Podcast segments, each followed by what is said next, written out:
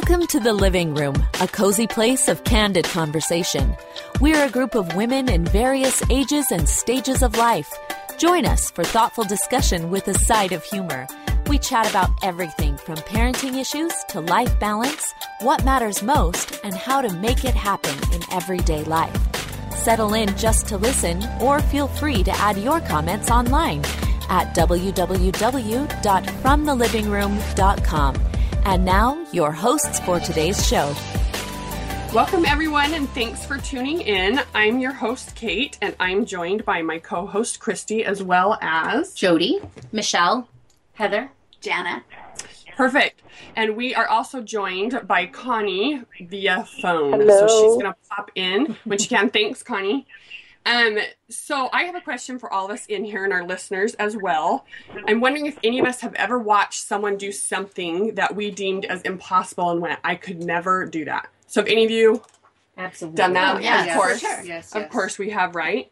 So we're all nodding in here, and I'm betting that all of you have had that experience as well. Well, today my co-host Christy is going to start us off with a perfect example of just such a time. However, this time she did the impossible, and this time she became limitless, which also happens to be the title of our show today. So Christy, go ahead and start us off. Okay, so I decided that I was going to ride in a century bike race, which is a 100 mile bike race. Now, before you think that doesn't sound too crazy, I will tell you that I've never ridden a bike. I would think this doesn't sound crazy.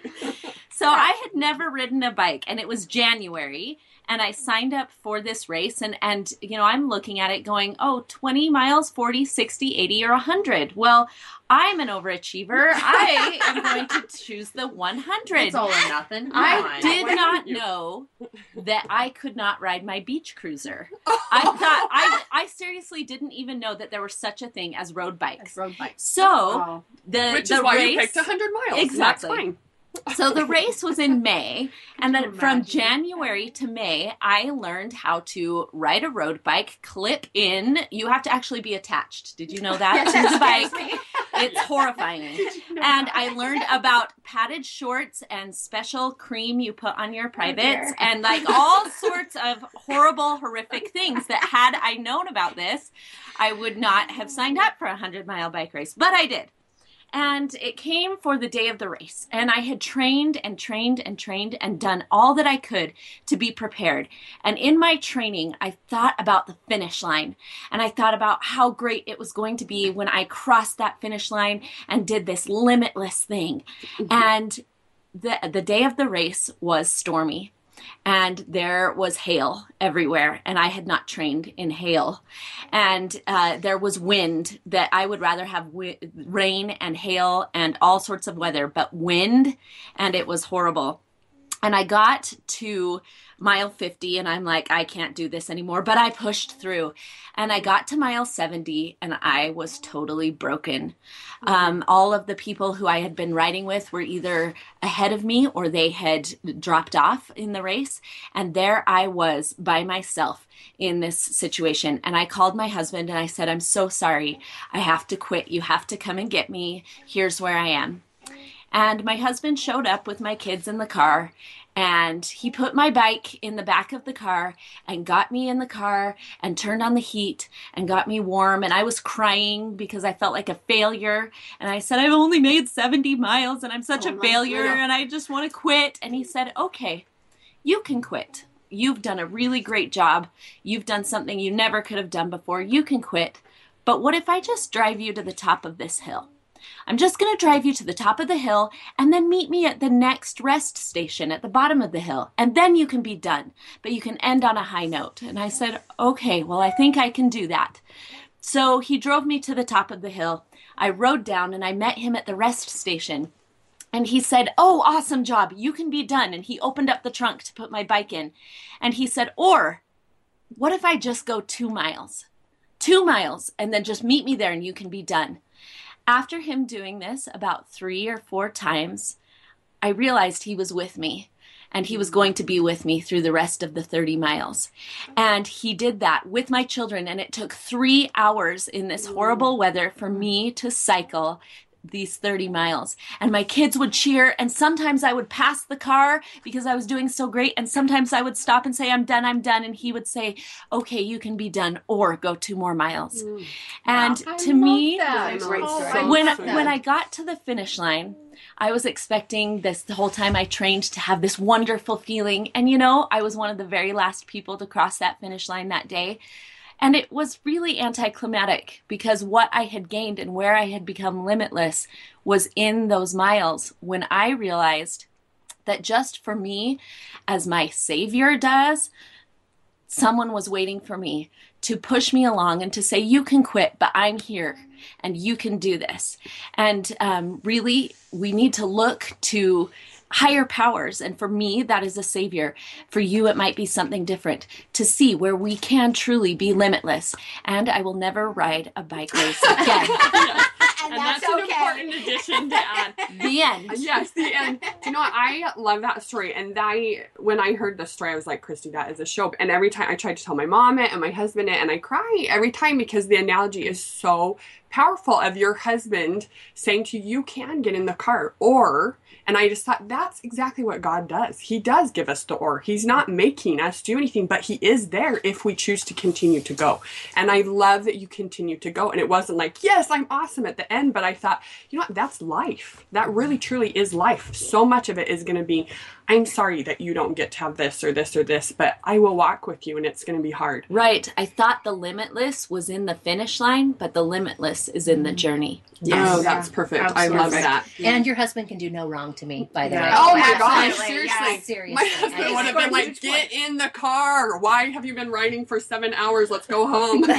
Just kidding. Well, and in bike racing, my husband is a big bike racer, and I just barely started bike racing. I've had a bike since um, December. He bought it for me for Christmas, and the reality is, is I did get on it and thought, how can I ride on these skinny tires? So you telling this story, I'm like, That's oh my gosh. Christy!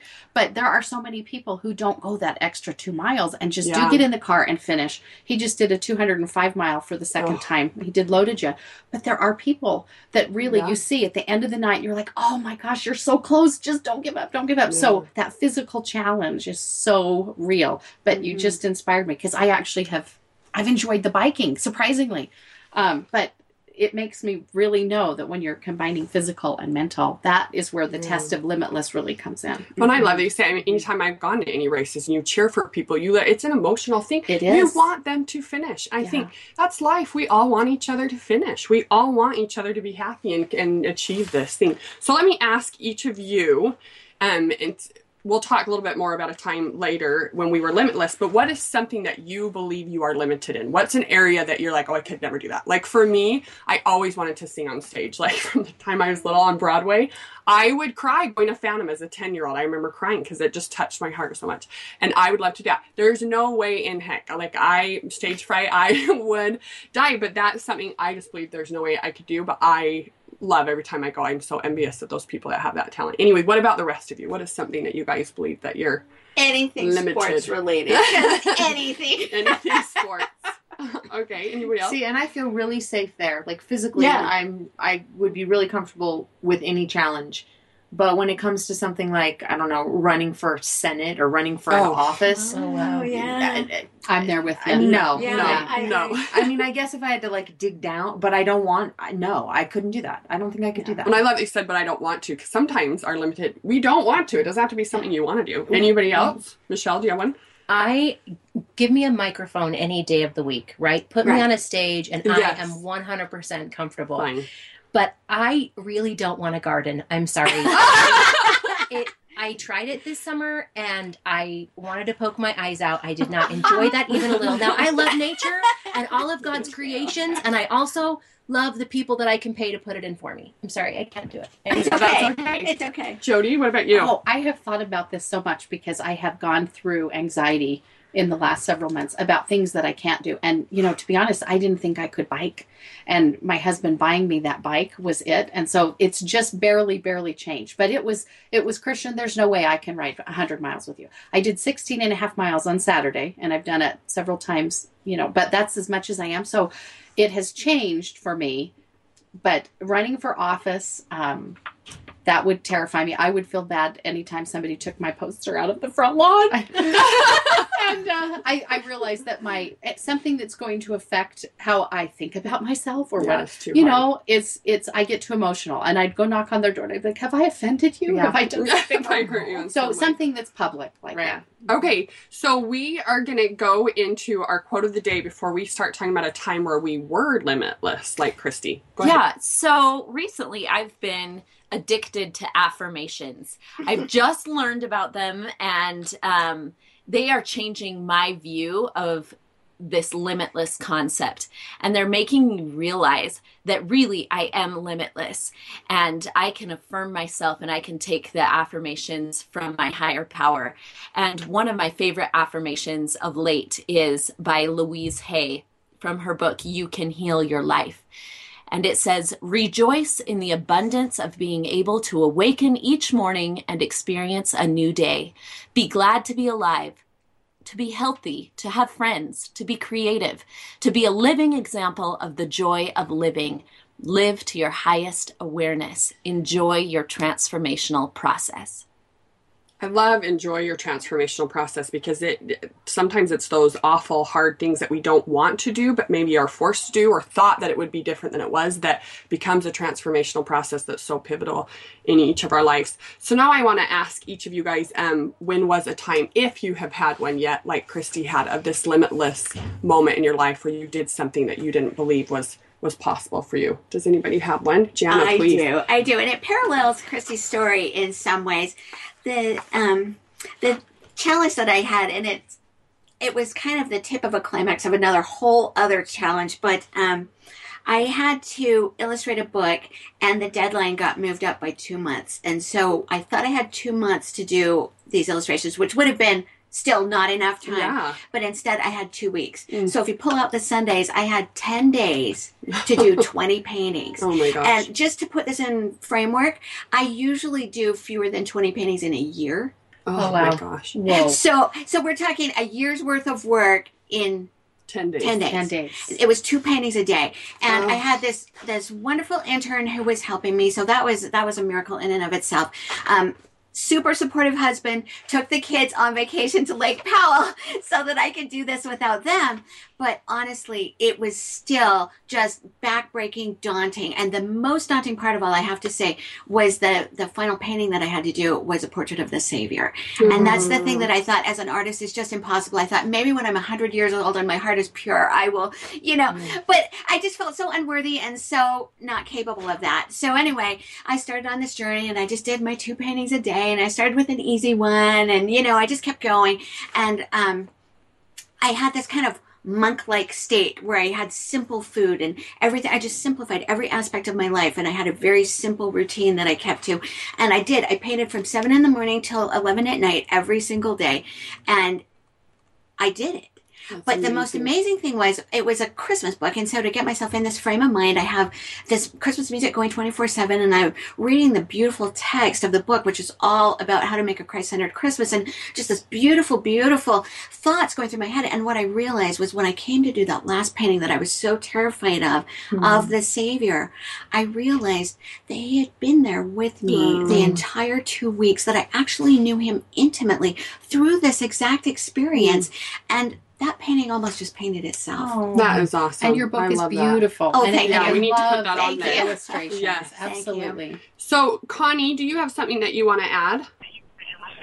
Yes, you know, it's funny as you've been talking about these things, I've just I thought of the different things that I think we do that in life that we don't think we can do something, but when there's a deadline or when there's a really good purpose, then we we end up being able to be more than what we thought we could be. For me, it was um, having a caboose at at age 46, and that was just it wasn't something that I had planned on in the sense of we opened the door, but you know, it had been a couple of years and nothing had happened, and so I was kind of skipping away from that sacrifice, saying, "Okay, good, I can move on with life." And we already had six kids, and that was plenty for me. And and so, um, the day before we took our son to college, um, the day after, I found out that I was pregnant, and I just remember thinking. Oh my gosh, you know, my youngest was going into first grade and I was finally going to be able to start feeling like, you know, a person. I'm sorry because I was so sleep deprived and it had been a long, a long haul with different issues that we had had to deal with with the kids. And anyway, I remember thinking, am I going to be able to do this? And what if it's Down syndrome and that would change our whole lives? And what if it's going to affect me health wise? And just all of these things that we had considered a couple of years before um, for opening the door, but it just became a reality. Sorry, I'm a little weepy today. Um, so, anyway, but the thing that has amazed me is that. I feel like when we do hard things, we get a little blessing packet. And so sometimes that's why it's hard to to say we can or can't do it because we don't realize that we get extra help.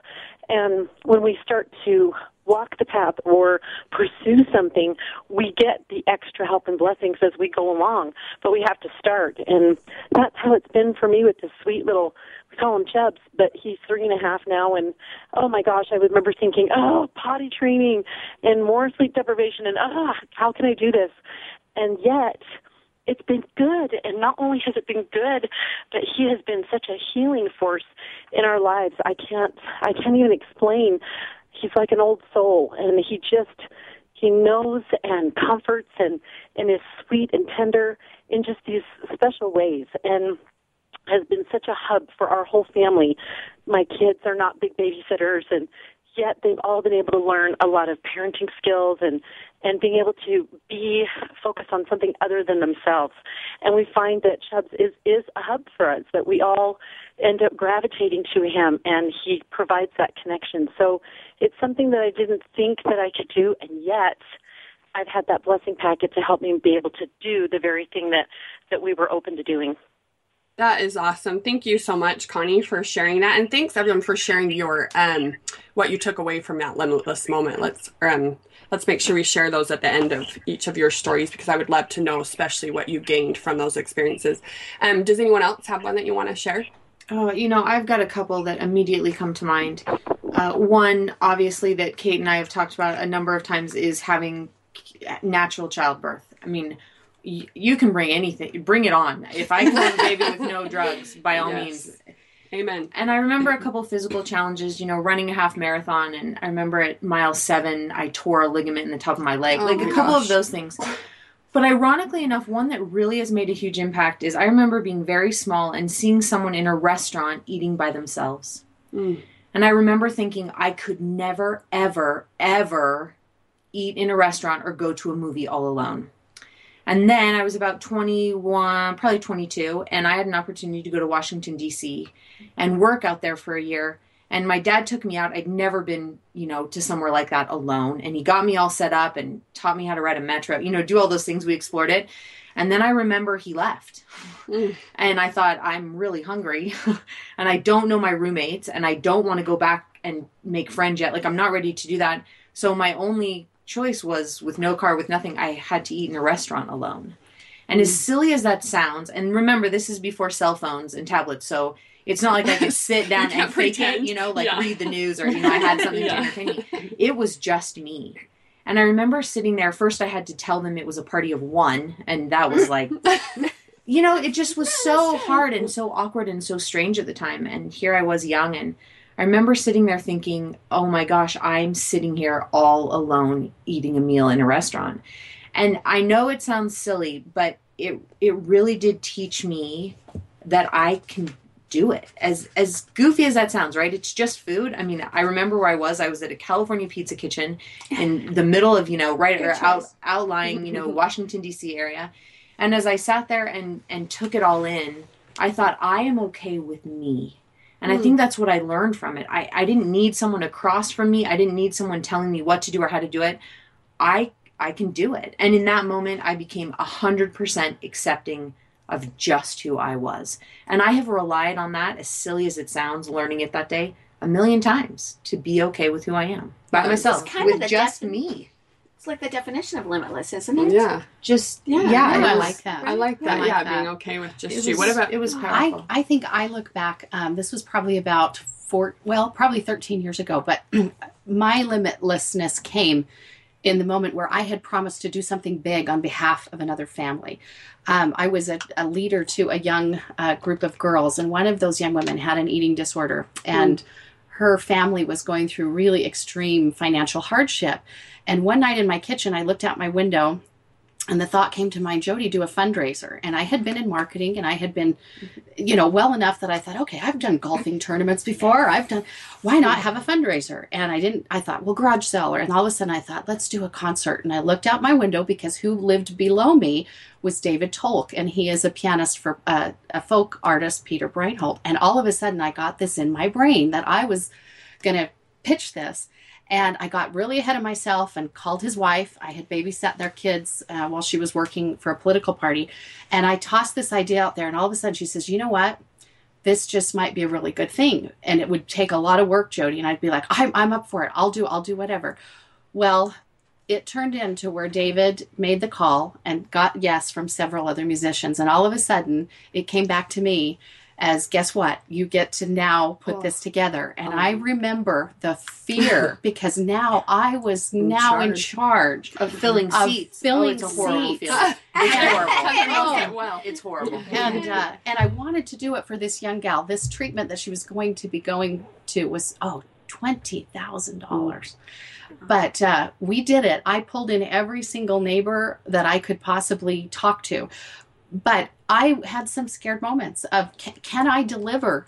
Um, and it's different than maybe a job because we all want to deliver in our jobs, but it was something personal. And it was something mm-hmm. where I was standing on the porch to that family saying, I want to be able to help you. And I had promised to bring something to the table. Yeah. That table was filled. And although we didn't fill all of that money, we filled a good chunk. Awesome. But it is, it's that moment when you promise to do something and all of a sudden you have to test not only your faith, but will those heavenly powers help you? Um, and that was something that was just a really neat experience to trust and say, put everything I think I know to the test, but then trust that build it and they will come for a good cause, you know. That is wonderful. Nice. Thank you, Jody. Michelle, did you have one hand? Um, it's funny how these things work because the things that I think I'm going to say are different than the ones yeah, that I do I in that moment. Um, and so I'm going to trust this a little bit, but um, I think one of the hardest things that I've had to do, and I've had some physical things too, like when I ran a half marathon, that tested me to my Ooh, outer core. Um, but uh, when I was 25, I got called in to see the bishop, who, for those of you who aren't LDS, he is the leader of our congregation.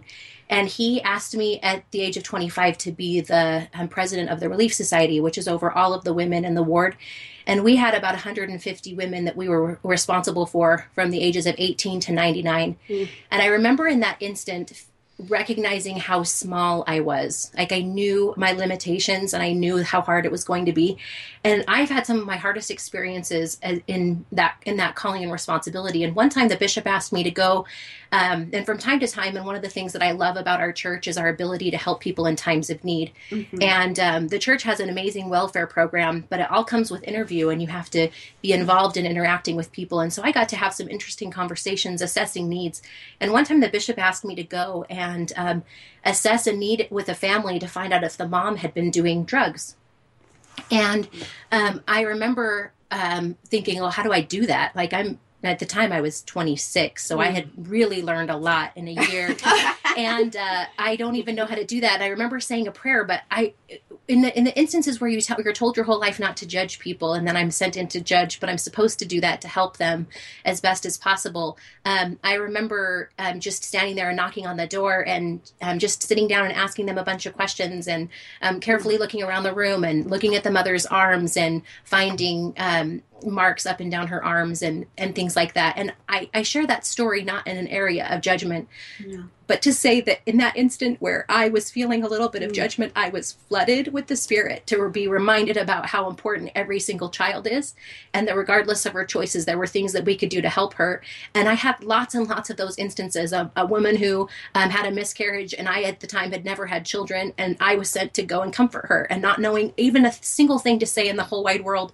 Um, but then just every time just saying okay what does she need? And it pushed me to my very end every single time. But i learned in those years um, how much god loves his children and how much he loves all of us. And how sometimes the biggest hurdles we can get over are the ones where we need to help somebody else.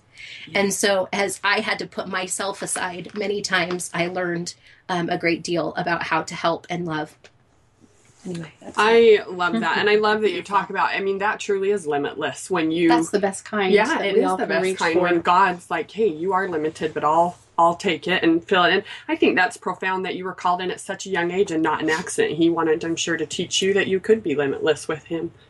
I was having a conversation recently with someone I consider to be very wise. And as he was talking, I, I I was talking about some issues that I was having. And, and you know, I'm like, I, I'm carrying all of these issues. And he says, Well, we can talk about them and we can process them. But what you're asking me is to just rearrange the baggage and then hold it again. Hmm. But what I need you to know is that just rearranging it so that you can carry it better, it will still be the same weight. Still heavy. And he said, What if you put down all of the baggage? And the feeling of limit, limitlessness just came over me. And it's really interesting to me that limitless comes in surrender.